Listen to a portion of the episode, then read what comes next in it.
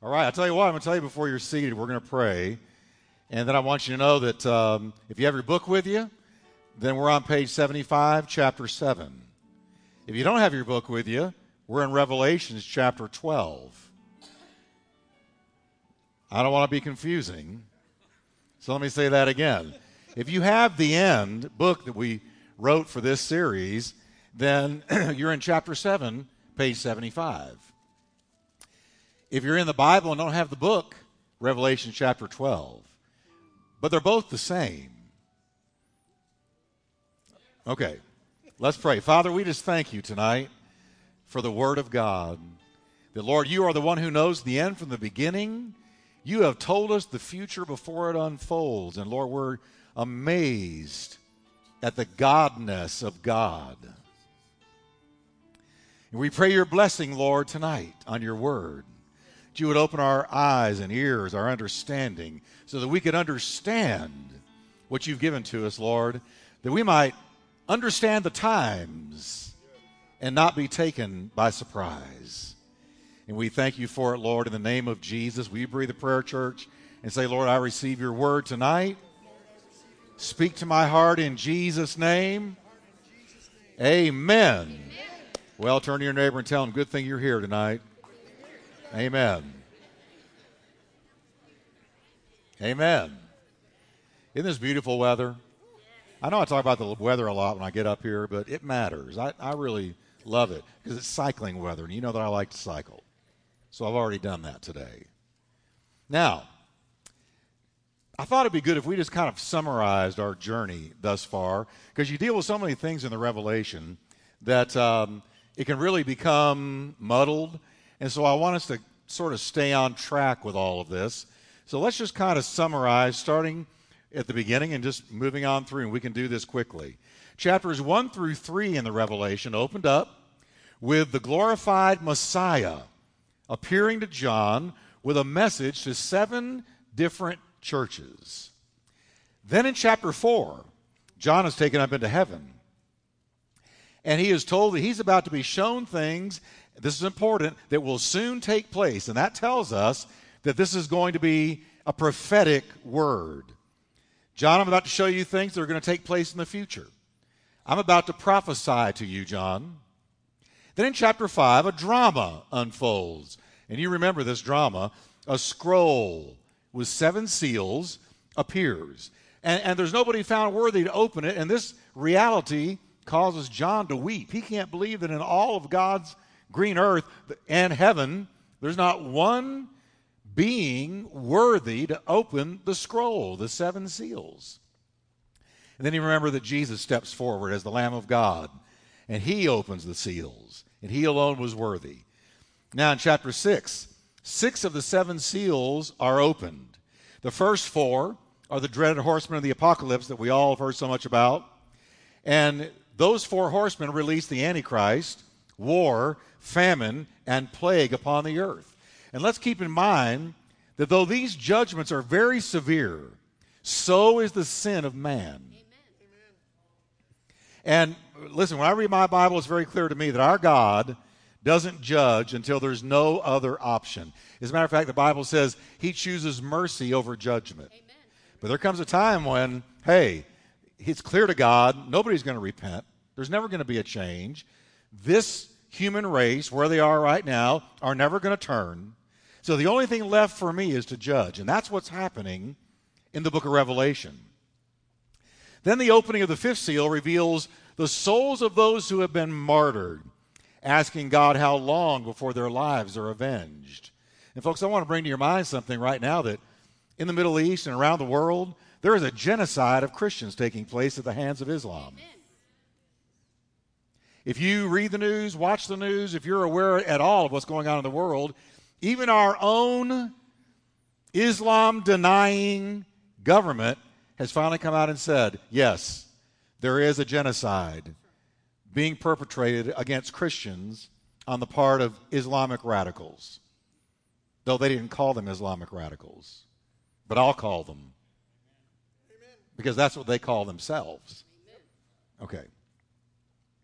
So they're going to be there as well. Right now, there are people being martyred. They're going to be at this altar in heaven, saying, Lord, how long before you avenge our lives? Well, then, the opening of the sixth seal releases cosmic catastrophes with the moon turning red as blood, the sun being obscured, and meteorite showers pummeling the earth. It is major, major stuff going on in the tribulation period.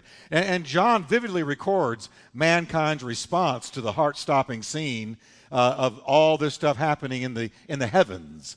Uh, verses, chapter 6, verses 15 to 17 reads The kings of the earth, the princes, the generals, the rich, the mighty, every slave, and every free man hid in caves and among the rocks of the mountains. They called to the mountains and the rocks, Fall on us and hide us from the face of him who sits on the throne and from the wrath of the Lamb.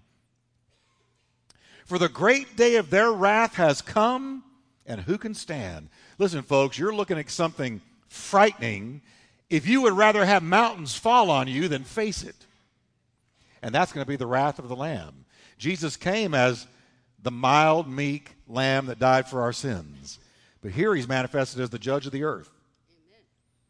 And every person is going to face Jesus one way or the other. Every human being will, either covered in the blood or to give account for your sins. But every person is going to meet Jesus.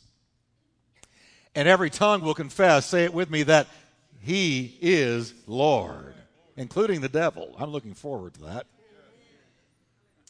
In chapter 7, we saw 144,000 Jews, 12,000 from each of the 12 tribes of Israel, sealed by God to be witnesses during the Great Tribulation. So, folks, the Great Tribulation, and terrible as it is, is going to be a time of high level evangelism.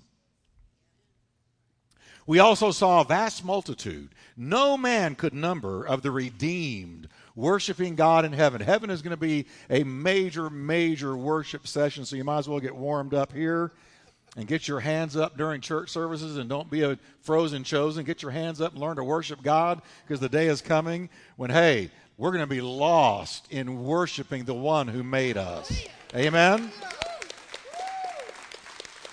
Now, chapter 8 reveals the seventh seal opened by the Lamb, the, last of the seals and a great silence falls upon the inhabitants of heaven. For the seventh seal portends the next series of judgments known as the seven trumpet judgments. And it's going to go from the seal judgments to the trumpet judgments to the bowl judgments, 21 in all, and, and they increase in severity with each judgment.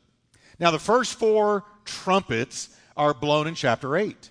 With these fearsome trumpets, a third of Earth's ecology is burned up a third of marine life is destroyed. A third of Earth's clean water is turned bitter. And a third of the heavens is turned dark. Everybody say, Woe is me. Amen. Heavy stuff. Chapter 9 sees the fifth trumpet blown, releasing demonic locust like creatures. These are not helicopters, as some have taught. This is not John seeing future military machinery. The Bible says they come out of the abyss of hell. These are demon spirits. And he says they look like locusts. Well, I'll just leave that with John. That's what he saw. And they torment mankind for five months. That's in chapter 9. The sixth trumpet then blows, and four angels stationed at the Euphrates River are released to kill a third of mankind. Now, in your book, it's wrong. It's, it's, it's a misprint. And so, what I just read is the right p- part the misprint says um, that they are released to dry up the Euphrates. That was a misprint. So just scratch through it or right above it. They're, uh, they are stationed at the Euphrates River and they're released to kill a third of mankind. And I'll fix it in the second edition.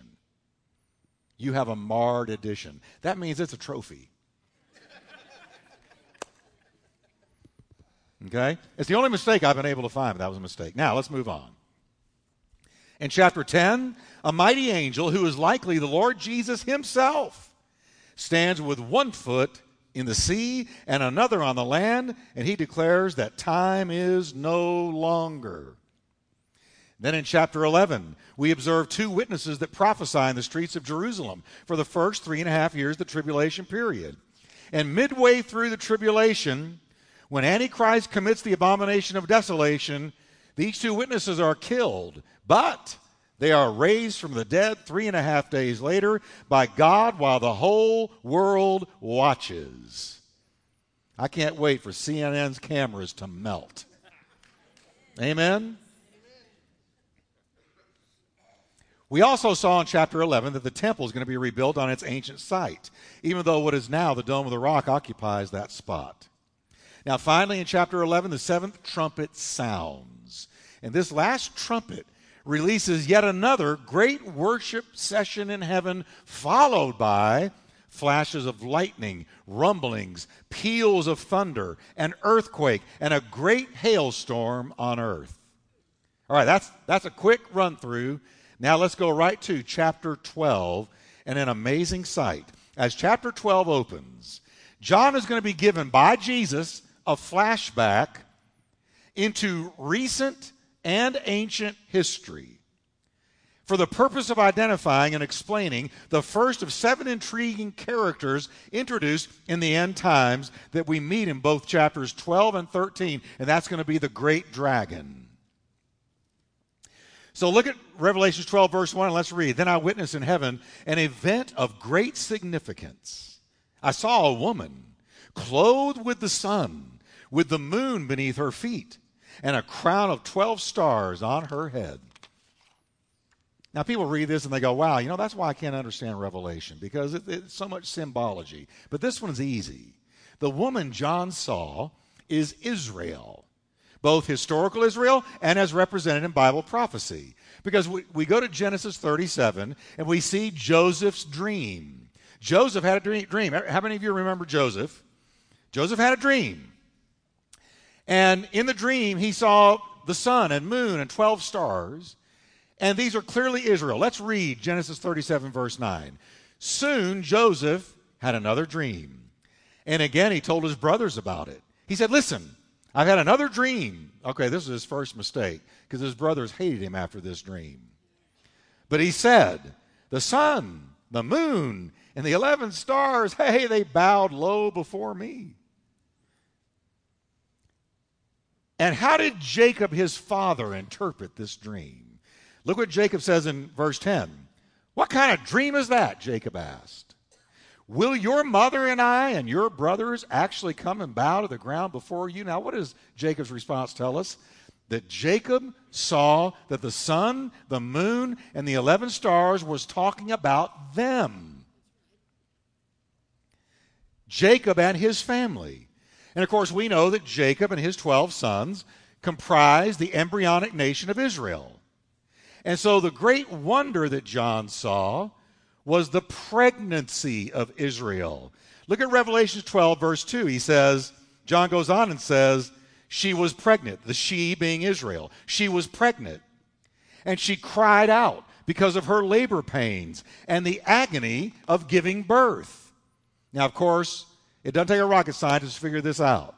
This is none other than a symbolic picture of Israel represented in Mary's pregnancy, bringing forth a wonder child, Christ Jesus the Lord.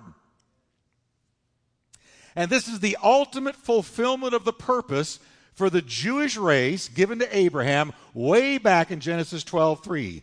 And it says, "And in you all the families of the earth shall be blessed." Now let me ask you a question. How are all the families of the earth blessed? Through Jesus. So the, the vision that John saw here's, here's this woman, and she's pregnant. And he associates her with the sun, moon, and, and, and the stars. Jacob said, You're talking about us. So clearly, this is, this is, this is a symbolic picture of Mary representing Israel becoming pregnant with the Christ child and giving birth to the Christ child. Now, next we meet a dragon in verse 3. Revelations 12, 3 says, Then I witnessed in heaven another significant event. I saw a large red dragon with seven heads and ten horns with seven crowns on his heads. Don't let the heads and the crowns throw you. I'm going to explain it. But let's talk about the dragon. The dragon is clearly the devil. Thirteen times in Revelation, he's called a dragon.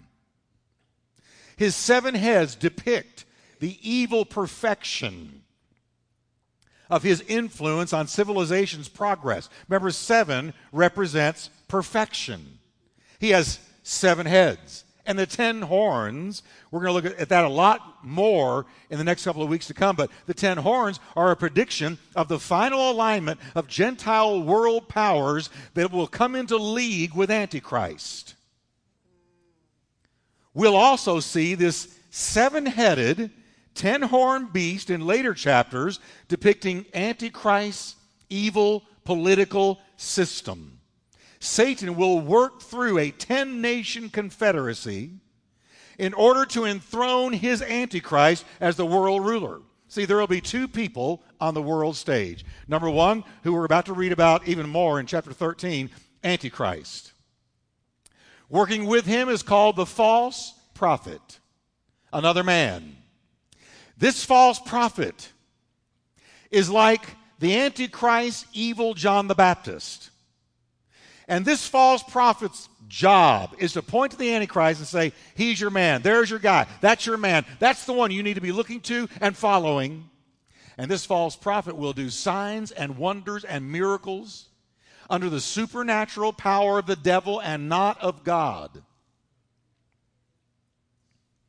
And together, one is a political ruler, the other is a religious ruler. And together, they seize the attention of the entire world. Now, next, John is given a historical review of Satan's rebellion and fall prior to the Garden of Eden. Look at verse 4.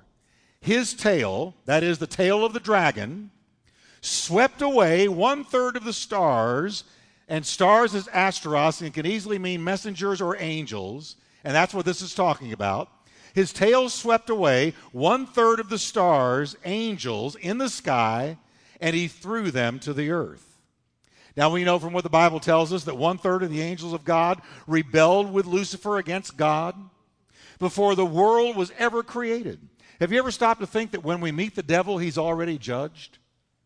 When Genesis introduces us to the devil, he's already judged. He's been thrown down.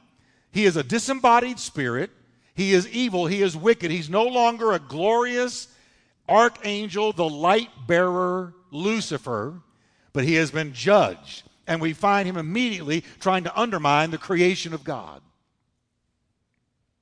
So, John is being given a vision, sort of a review. He's being taken back into ancient history before the world was even created, and he's seeing how the devil was judged. These fallen angels that he took with him one third of the angels went with him, one third of them followed him. And these, these angels, and there had to be millions of them because God created so many angels, and a third is a lot.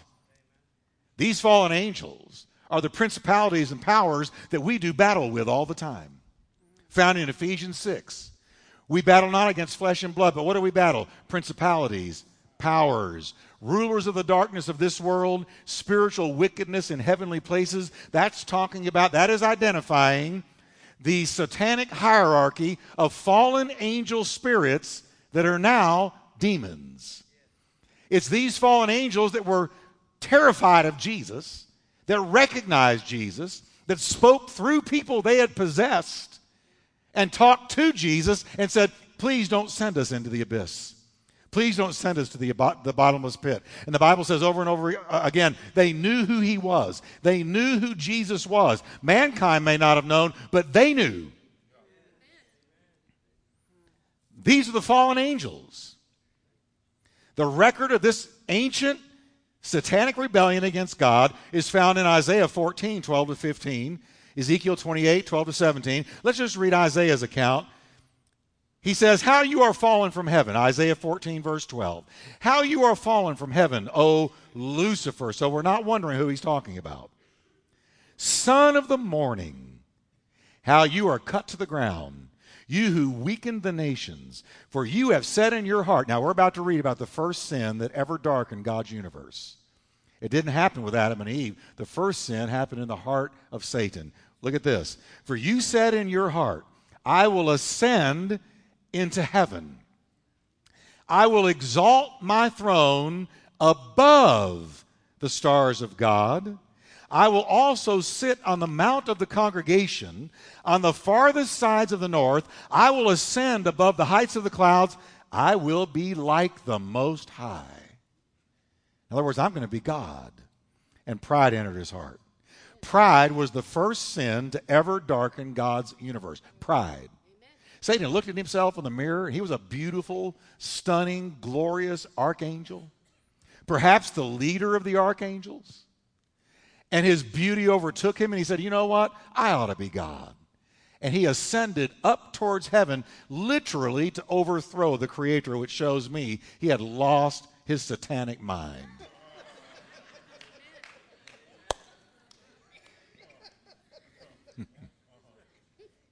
Seriously. Because, hey, he's the one that made me. He says in verse 15, Yet you shall be brought down to Sheol. You shall be brought down to the lowest depths of the pit. Now, that's the story of Satan's fall. That's the red dragon in Revelation. And John is being shown this by Jesus for a reason because of where now the narrative is going. Next, as John looks on, he sees a satanic attempt to kill the child Jesus. So, this devil, this Satan, Lucifer, who tried to overthrow God, but now has been cast down, has lost his archangel glory, but he still has power. Now, jumping down the tunnel of time by many centuries, Jesus is about to be born. And look what it says in verse 4. He stood in front of the woman as she was about to give birth ready to devour her baby as soon as it was born. This is exactly what took place, folks, through the wicked King Herod when Jesus was born. We read this every Christmas, but I'll read it again because we need to put it into context here. Matthew 2 16 to 18 says Herod was furious when he realized the wise men had outwitted him. He sent soldiers to kill all the boys in and around Bethlehem who were two years old and under, and based on the wise men's report of the star's first appearance.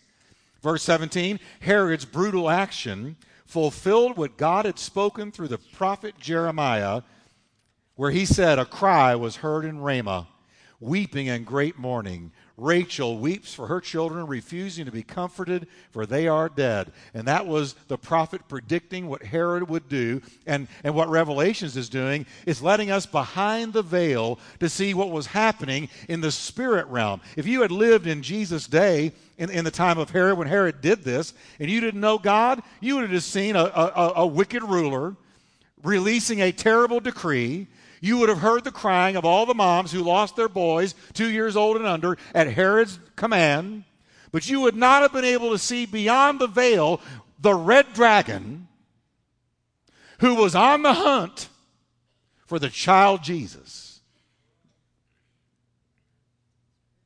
and wanted to take him out before his redemptive purpose could be fulfilled. Powerful stuff. That's why I like the revelation. It takes us behind the scenes. And it shows us that that to the natural eye, things just happen. You know, there's a there's a kind of a random play of events, and we, we use words like fate or luck or, or things like that. But you know, when you can see into the spirit world, you see that there, there are things going on in the spirit world that cause what we see in the natural to take place. We're in a battle. We're in a war. And John is being given a vision of, of, of I mean, a vivid vision of this war. This great red dragon sitting, I just picture it, w- with his mouth open, this d- dragon waiting to devour the Christ child. But God wouldn't let it happen. Now, look what it says in verse 5. John's supernatural trip back through history continues as he witnesses the birth and victory of Jesus Christ. Verse 5 She, that is Israel, and of course we know Mary, gave birth to a son who was to rule all nations with an iron rod. And her child was snatched away from the dragon and was caught up to God and to his throne. Amen. No weapon formed against you will prosper. When God wants to protect you, no devil can get to you. Not flesh, not devil. Not demon, not Satan can get to you when God's got his hand on your life and you're a child of destiny. And if you're a child of God, you're a child of destiny. Amen. Now we're going back to the future. Next, John is transported back to the future as the narrative picks up three and a half years in the middle of the Great Tribulation. Now, the new world ruler, the Antichrist, has suddenly severed his seven year covenant with Israel and slain the two witnesses in Jerusalem. Now, Israel, at that time period, three and a half years into the tribulation, Israel, the woman, comes under persecution. Many Jews in that day will flee to a place in the wilderness, perhaps even hundreds of thousands of those who still have not even received Jesus as the Messiah. John says in verse 6, they will be protected for 1,260 days or three and a half years. Let's read verse 6. And the woman, now that's Israel, again, staying with the metaphor, staying with the symbol, the woman fled into the wilderness where God had prepared a place to care for her for 1,260 days. So, as Jesus was protected, so will be these Jewish people. God will not allow Antichrist to commit total genocide against the Jewish people. Now, yet another shift from earth to heaven takes place as John observes an incredible battle underway. Let's look at what's happening in verses 7 through 9, chapter 12. Then there was war in heaven. Where'd the war happen? In heaven. What did Jesus say? The kingdom of heaven suffers violence, and the violent take it by force. Now, look what's happening. There's war in heaven. Michael and his angels fought against the dragon and his angels. Everybody read the next six words with me because I love it. And the dragon lost the battle and he and his angels were forced out of where? This is this great dragon, John goes on in verse 9, the ancient serpent called the devil or Satan, the one deceiving the whole world, was thrown down to the earth with all of his angels. Now, let me explain this. We're three and a half years into the tribulation. While the Jews are in flight, and when do they have to flee? When Antichrist walks into the temple and declares himself to be God and commits the abomination of desolation. He does that three and a half years in. He breaks that peace treaty. He has made a peace covenant with Israel, but he's not a man of his word because he's demonic, and Satan never keeps his word. Three and a half years in, while the Jews think they're at peace, while they're saying peace, peace, and safety, safety, he walks into the rebuilt temple into the Holy of Holies, and he says, I am God, you must worship me and no one else. And when he says those words and commits that abomination of desolation, all literal hell breaks loose on Jerusalem and Israel and the world. And many Jews flee for protection. And that's what this is talking about. While the Jews are in flight, Satan will be totally expelled from heaven and denied even the limited access he now enjoys as revealed in Job chapters 1 and 2. You remember Job? Remember the story? Uh, it says that when all of the sons of God went to, it, it sounds to me like report to God, it says Satan comes in among them. And Satan says to God, Have you considered my servant Job? And Satan accuses Job and tries to get God to turn against Job and attacks Job's integrity and character because his name means accuser. So we see that, and I don't understand why God allows it, but we see that Satan has this access. But that access, three and a half years into the tribulation, is shut down. He is now confined. He's cast to the earth. That's what it says. The dragon lost the battle. He and his angels were forced out of heaven. The ancient serpent, called the devil, Satan, the one deceiving the whole world, is thrown down to the earth with all of his angels. He is now confined primarily to earth for the final 1,260 days of the tribulation. Heaven rejoices over this. It says in verses 10 through 12 Then I heard a loud voice saying in heaven, now salvation and strength in the kingdom of our God and the power of his Christ have come. Read the next part with me. For the accuser of our brethren. Stop right there. You know that's what he does more than anything else. He accuses you. And he does it in the theater of your own mind. And you think it's you. When all of a sudden you've built a case against yourself and you're down on yourself and you're saying, Man, I, I have, who am I to go to church? I'm such a hypocrite and I do this and I do that. And who am I to pray? And I'm not a good Christian. And so who am I to tell anybody about Jesus? And you don't realize that what's going on is the accuser of the brethren is working on you. Because the Bible truth is there is therefore now no condemnation to those who are in Jesus Christ, who walk not after the flesh, but after the Spirit. Now, watch this. He says, The accuser of our brethren, who accused them before our God, how often? Has been cast down. Now let's read out loud together how they overcame him. And they overcame him by the blood of the Lamb and by the word of their testimony, and they did not love their lives to the death. Give the Lord a hand of praise tonight. Amen. Now, uh, there's joy going on in heaven. Verse 12 says, Therefore rejoice, O heavens, and you who dwell in them. Woe to the inhabitants of the earth and the sea, for the devil has come down to you having great wrath because he knows he has what? A short time. So when he is cast down and he loses that access that he's had, and he's thrown down to the earth and he knows, hey, judgment day is just around the corner. Let me tell you something. He is not blessed. He is not happy. And what is John told? Woe to the inhabitants of the earth. Why? Because he is coming down to you. He has been cast down to you. He is filled with rage and wrath, and he knows he has a short time. The dragon is now filled with great wrath. How does that anger manifest itself?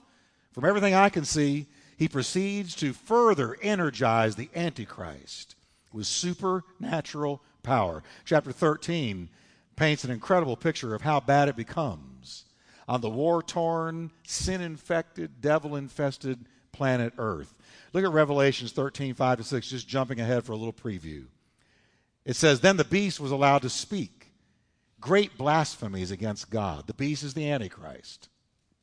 Then he opened his mouth in blasphemy against God to blaspheme his name, his tabernacle, and those who dwell in heaven. And folks, he's doing it on worldwide communication systems.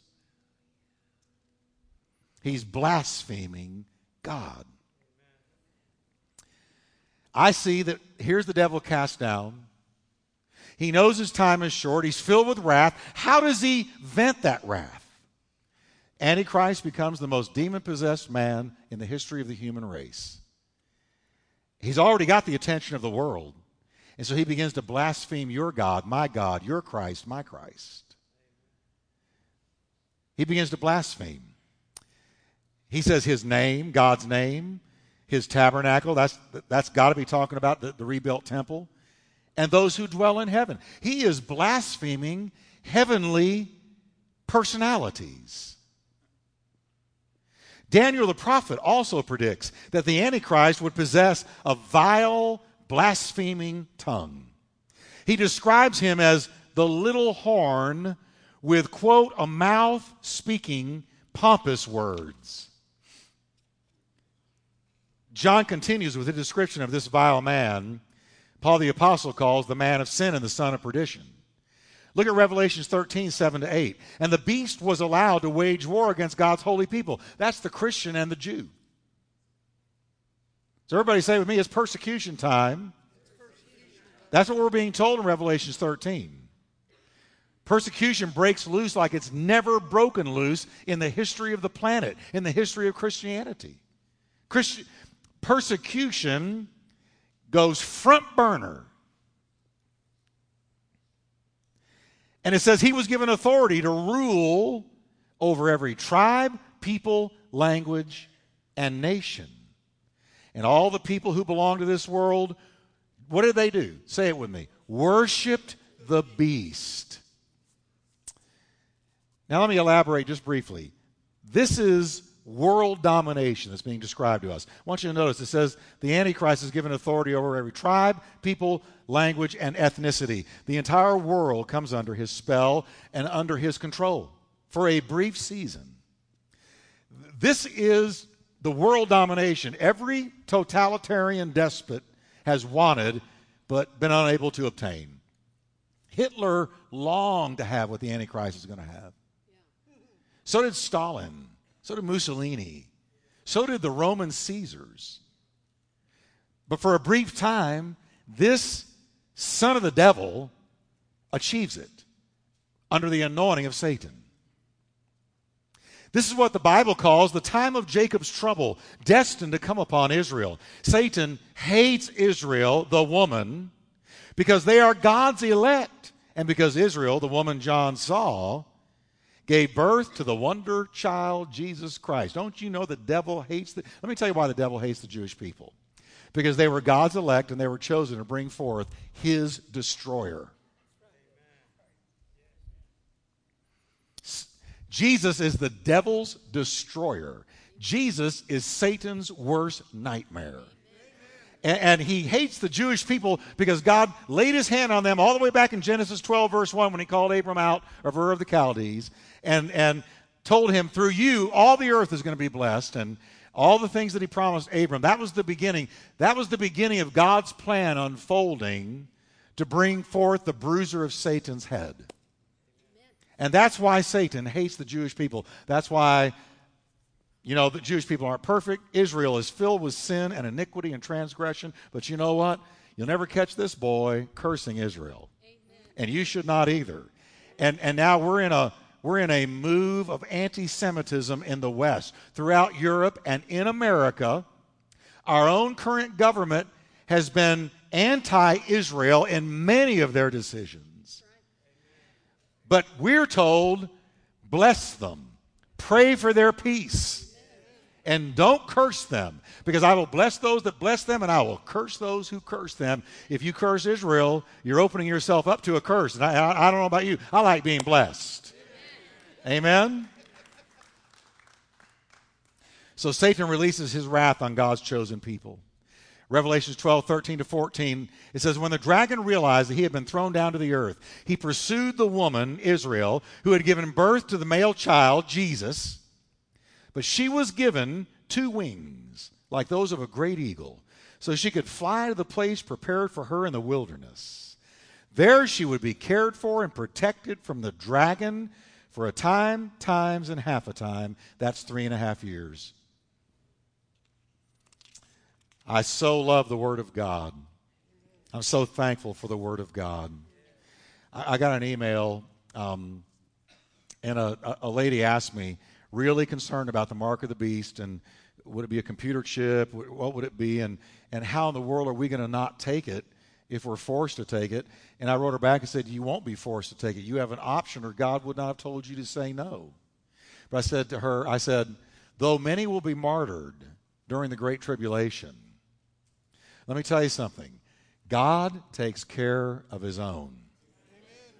And that's where our faith needs to be, and our, our trust needs to be.